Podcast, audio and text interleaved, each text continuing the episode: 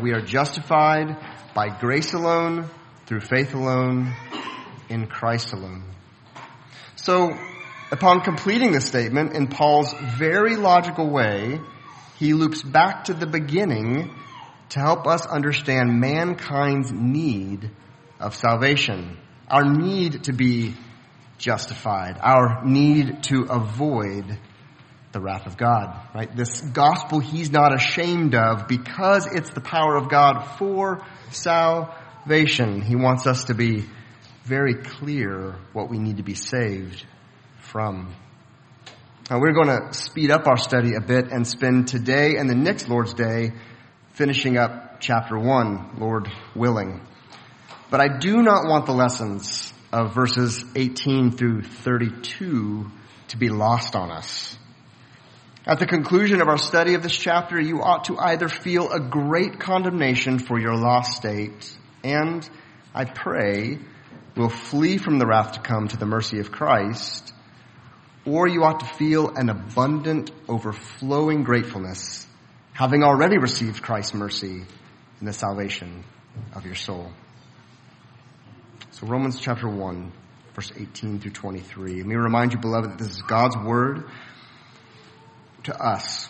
It was written for His glory and our good, and so we would do well to listen to it in order to believe its promises and obey its commands. And Paul goes on, for the wrath of God is revealed from heaven against all ungodliness and unrighteousness of men who by their unrighteousness suppress the truth. For what can be known about God is plain to them because God has shown it to them. For his invisible attributes, namely his eternal power and divine nature, have been clearly perceived ever since the creation of the world and the things that have been made. So they are without excuse. For although they knew God, they did not honor him as God or give thanks to him, but they became futile in their thinking and their foolish hearts were darkened. Claiming to be wise, they became fools and exchanged the glory of the immortal God for images resembling mortal man and birds and animals and creeping things. Uh, some weeks ago, I pointed out the logical progression of Paul's writing. Paul's writing is full of fors and therefores, one assertion building on the next. I like preaching Paul because I'm a very linear thinker. I don't like making lots of loops, so I enjoy this kind of writing.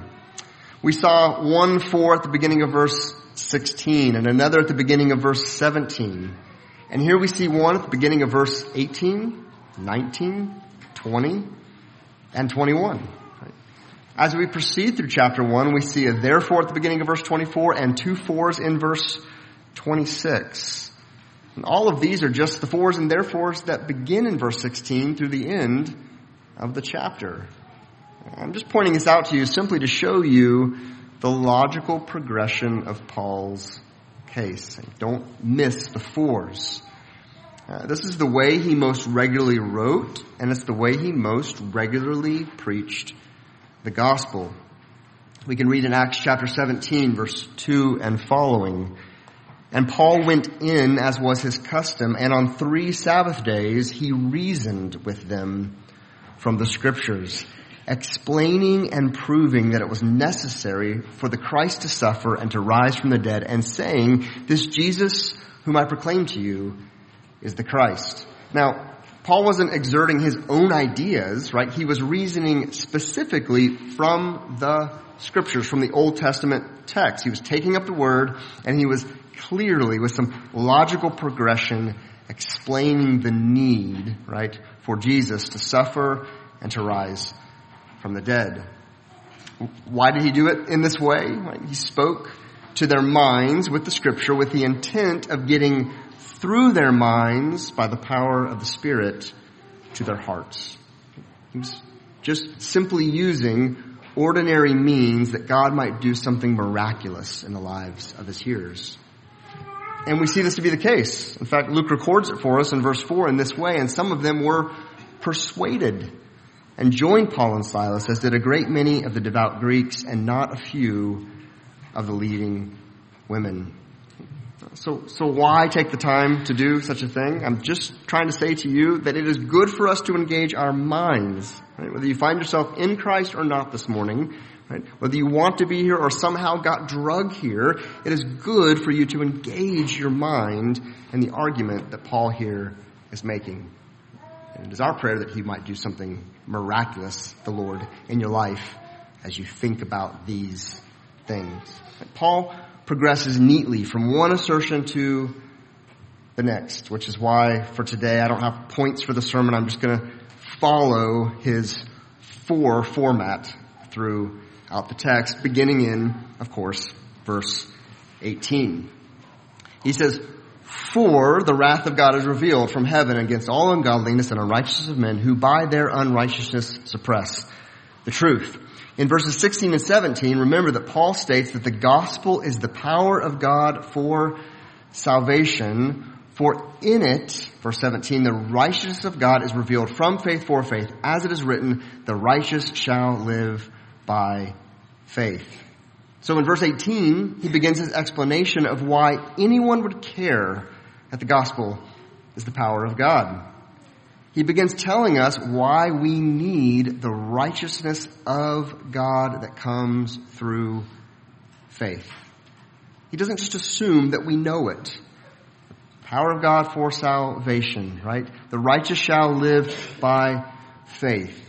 He, begins to rewind and begin to make the case that we are not righteous by ourselves and we need a righteousness that comes from God. God's righteousness. The reason he tells us is the wrath of God is revealed from heaven against all ungodliness and unrighteousness. It's something to be afraid of. God's wrath seems to be a very unpopular idea in modern evangelicalism. But Paul's inspired writing offers up as the very first reason someone would receive the truth of the gospel is the fear of God's wrath. He begins there. Now God's wrath is not the same as the kind of uncontrolled venting of anger that we are likely to exhibit. Rather, it is a determined indignation. God justly feels angry at sin as it is an offense to Him. It's an offense against Him. It is bad for us and it wreaks havoc for others. It is objectively wrong. And so therefore God has a determined indignation against sin of every variety. God's wrath is righteous wrath. And it does not detract from his loving kindness. Rather, it magnifies His mercy and grace as all of His divine attributes are held in perfect balance. We have to be careful as we open up the Word and look at our God that we don't overinflate one aspect over another. They're all held in perfect balance. This is the doctrine known as the simplicity of God, although it may be a bit misleading of a term. It means He's always who He is all the time. Right? All things at all times. He's not given to fits of emotion like we are. He is not swayed by whims. Listen to just a few texts that speak of God's wrath. Psalm 90 in verse 7 through 9. For we are brought to an end by your anger. By your wrath we are dismayed. You have set our iniquities before you, our secret sins in the light of your presence. For all our days pass away under your wrath. We bring our years to an end like a sigh. Isaiah chapter 9 and verse 19. Through the wrath of the Lord of hosts, the land is scorched, and the people are like fuel for fire. No one spares another. Jeremiah chapter 7 and verse 20. Therefore, thus says the Lord God, behold, my anger and my wrath will be poured out on this place, upon man and beast, upon the trees of the field and the fruit of the ground. It will burn and not be quenched. Unless you think that this was only an Old Testament reality, maybe fall victim to the error to think that the, our God has changed from Old Testament to New. God's wrath was a major part of Paul's theology. Right? We see it here just in chapter one of this tome of Paul's writing. But here are two other texts that proceed from Paul's hand. Ephesians 5 and verse 6. Let no one deceive you with empty words, for because of these things, the wrath of God comes upon the sons of disobedience. In Colossians chapter 3, verse 5 and 6, Put to death, therefore, what is earthly in you, sexual immorality, impurity, passion, evil desire, and covetousness, which is idolatry. On account of these things, the wrath of God is coming. God's wrath is a settled reality against sin.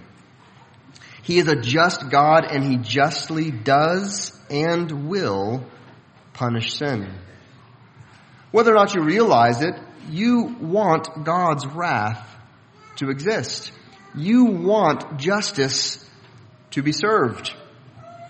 It is proper that Kim Il Sung and Pol Pot and Saddam Hussein and Vladimir Lenin and Adolf Hitler and Joseph Stalin and Mao Zedong. You don't know who these people are, you need to know who these people are. Um, many of them are socialists, as a note. It's proper that they're punished for the heinous crimes that were carried out by their commands and at their hands. We, we want justice to be done, right? Beyond our power and beyond our control, we want justice to be established. We want a God that sets these atrocities right. But, if we understand the nature of our sin, if we get that our sin is the rejection of God as creator and king, that our sin as just as grievous, then we will understand the deserved wrath against all sin. God, because He's just, must punish sin. He is perfectly just, right? He's not like any judge that has ever lived, right? He doesn't dismiss some things and punish other things. He is perfectly just. He always rightly judges sin. He must do it or he ceases to be God. And this is a good good thing. If you haven't placed saving faith in the person and work of Jesus Christ, then you will pay the penalty for your sin. You will endure God's wrath forever. And this is just. Think it not unfair. It is the good and proper thing for our God to do. If you have placed saving faith in the person and work of Jesus Christ, then He, Jesus Christ, paid the penalty for your sin. Right? God maintained His justice in punishing your sin in Christ, that you would be set free from its penalty and its power. This is the doctrine of penal substitutionary atonement. And it is the core of the gospel, right? Astoundingly in our age, there's debate amongst, I will say, in quotation fingers, Christian circles about this doctrine. If you dismiss penal substitutionary atonement, Christ died in our stead in order to satisfy the wrath of God that was aimed at us, then you're denying the gospel altogether. Each and every one of us deserves God's wrath. Right? If God were to be entirely fair, right, we would all be consumed in a moment and then punished forever. This would be the right thing for him to do. But because of his loving kindness toward us, right?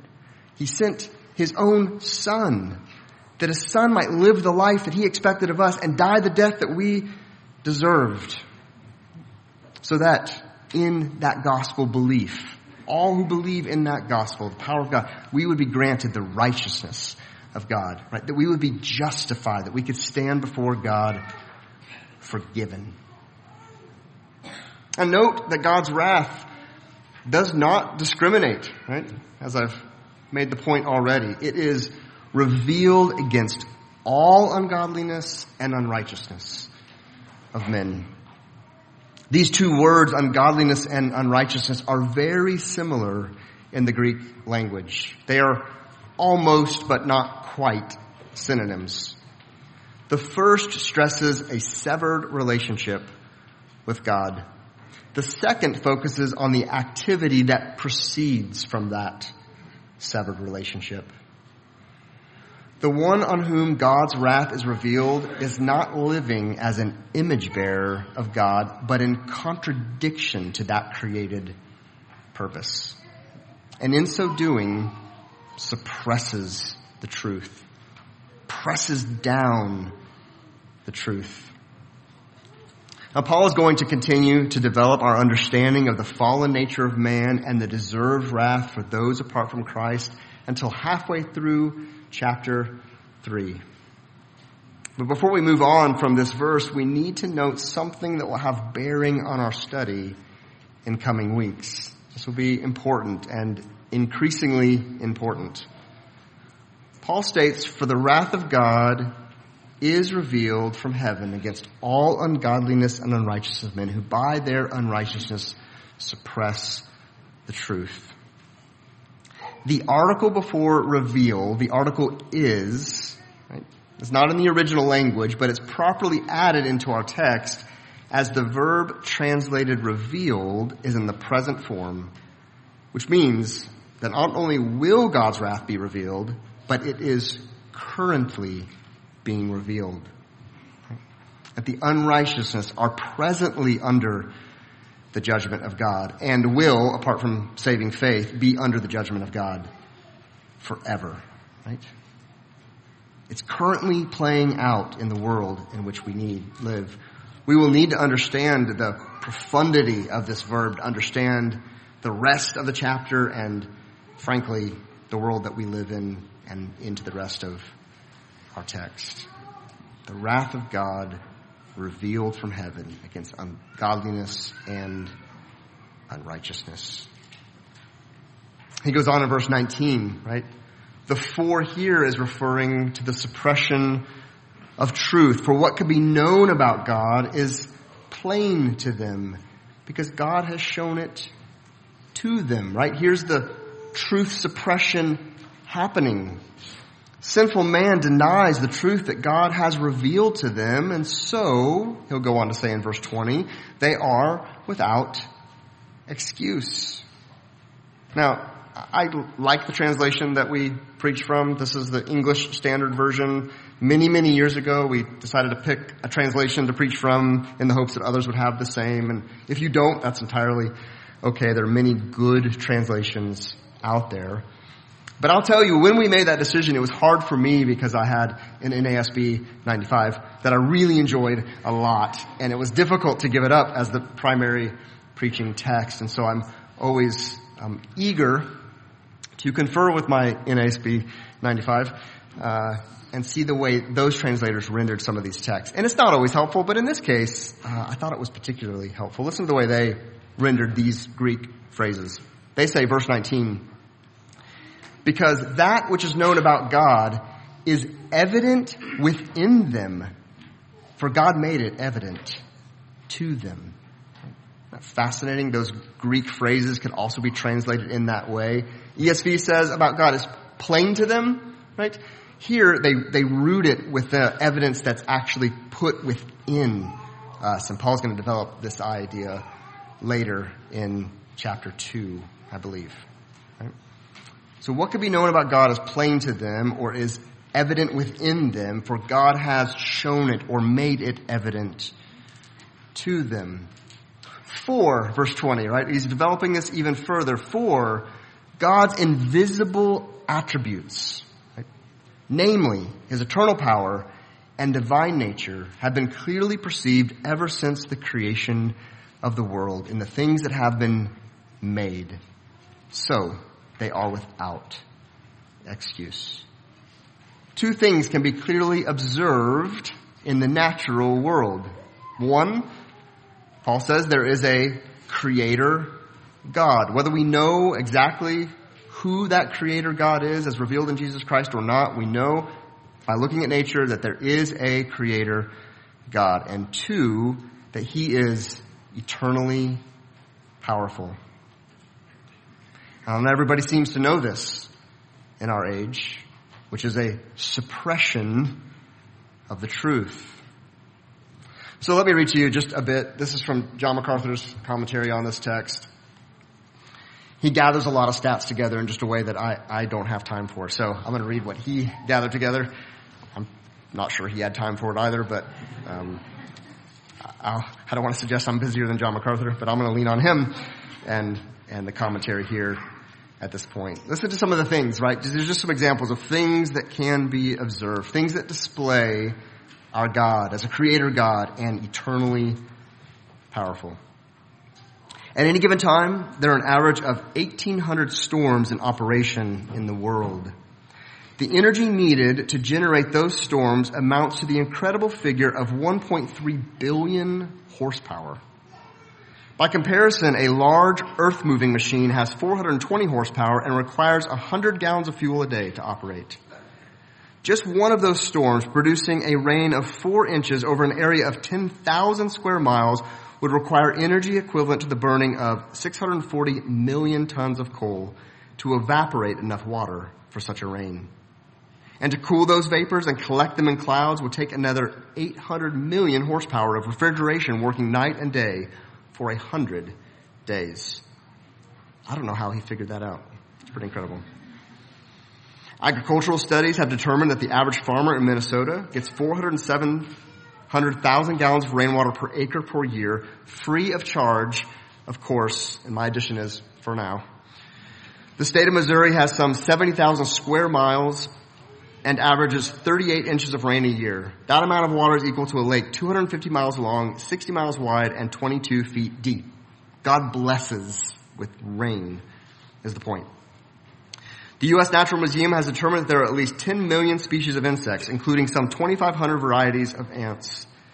There are about 5 billion birds in the United States, among which some species are able to fly 500 miles nonstop across the Gulf of Mexico. Those are hummingbirds, by the way, that can do that. Mallard ducks can fly 60 miles an hour, eagles 100 miles an hour, and falcons can dive at speeds of 180 miles an hour. The earth is 25,000 miles in circumference, weighs, I don't, this is an astounding number, how we figure this out. Let's say, let's say approximately 6 septillion, 588 sextillion tons. I don't even know what those numbers mean. And hangs unsupported in space. It spins at 1,000 miles per hour with absolute precision and careens through space around the sun at the speed of 1,000 miles per minute in an orbit 580 million miles long. We get our seasons from that astounding reality. The head of a comet may be from 10,000 to 1 million miles long, having a tail 100 million miles long, and travel at a speed of 350 miles per second. If the sun's radiated energy could be converted into horsepower, it would be the equivalent of 500 million million billion horsepower. Each second, it consumes some 4 million tons of matter. To travel at the speed of light across the Milky Way, the galaxy in which our solar system is located, would take 125,000 years. And our galaxy is but one of millions. The human heart is about the size of its owner's fist. An adult heart weighs less than half a pound, yet can do enough work in 12 hours to lift 65 tons, one inch off the ground. I think he's talking about the, never mind. I'll make that more confusing if I say what I think he means.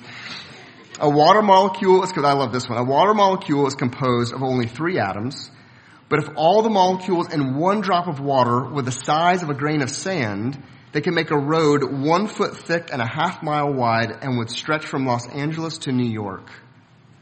Amazingly, however, the atom itself is largely space its actual matter taking up only one trillionth of its volume. Except to a mind willfully closed to the obvious, it is inconceivable that such power, intricacy, and harmony could have developed by any means but that of a master designer who rules the universe. It would be infinitely more reasonable to think that the separate pieces of a watch could be shaken in a bag and eventually become a dependable timepiece than to think that the world could have evolved into its present state by blind chance.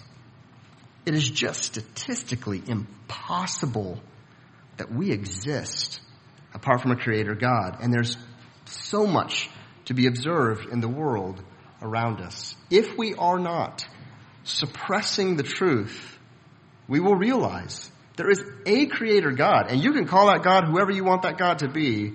I'm telling you, it's the God of the scripture. And so we should listen to what he says because he's eternally powerful and he's either going to pour out his wrath on you or he's going to grant you the power of God for salvation. Right? No one, the end of verse 20 tells us, will have an excuse. No one can now plead ignorance or be able to plead ignorance on the day of judgment. It will be impossible. God will say, I showed you what you needed to know, that I existed. Donald Grey Barnhouse, this is the quotation on your bulletin this morning, said, Will God give man brains to see things, and will man then fail to exercise his will toward that God? The sorrowful answer is that both of these things are true. He goes on to say, this wouldn't fit on your bulletin today. God will give man brains to smelt iron and make a hammerhead and nails. God will grow a tree and give man strength to cut it down and brains to fashion a hammer handle from its wood. And when man has the hammer and the nails, God will put out his hand and let man drive nails through it and place him on a cross in the supreme demonstration that men are without excuse. Paul goes on to develop the sinful thoughts and how they lead to sinful behavior in man. And as I note the time, I think we're going to pick up these last verses in more detail next week. Yeah, we are. right. For although they knew God, they did not honor him as God or give thanks to him, but they became futile in their thinking and their foolish hearts were darkened. Claiming to be wise, they became fools and exchanged the glory of the immortal God for images resembling mortal man and birds and animals and creeping things. So just briefly note these last three verses and then we'll look at them at greater length next week. Note the progression. The worship of God neglected, the futility of their thinking, the foolishness of their hearts, the idolatry of their actions the worship of God neglected, the futility of their thinking, the foolishness of their hearts, and the idolatry, misplaced worship of their actions. Dear listener, have your part in this text to be only who you once were. We all have to identify this with this text in some way. My hope is that it'll only be to identify it in who you once were. Do not let it be said of you today that you are a futile thinker, a foolish hearted idolater upon whom the wrath of God lies. The one who made you offers to you salvation this day if you would simply come to him for mercy. Ezekiel 33, 11 says, As I live, declares the Lord God, I have no pleasure in the death of the wicked, but that the wicked would turn from his way and live. Turn back, turn back from your evil ways. For why will you die? If you only find yourself in this text to be who you once were, then don't we have great reason this day to rejoice in the saving work of Jesus Christ on our behalf? As we meditate on that who we once were, we know that it is only by grace alone, through faith alone, in Christ alone that we are not the very worst of sinners. So until next week, let's pray that these verses will rightly affect our understanding of the good news as it is the power of God for salvation to everyone who believes. Let's pray together.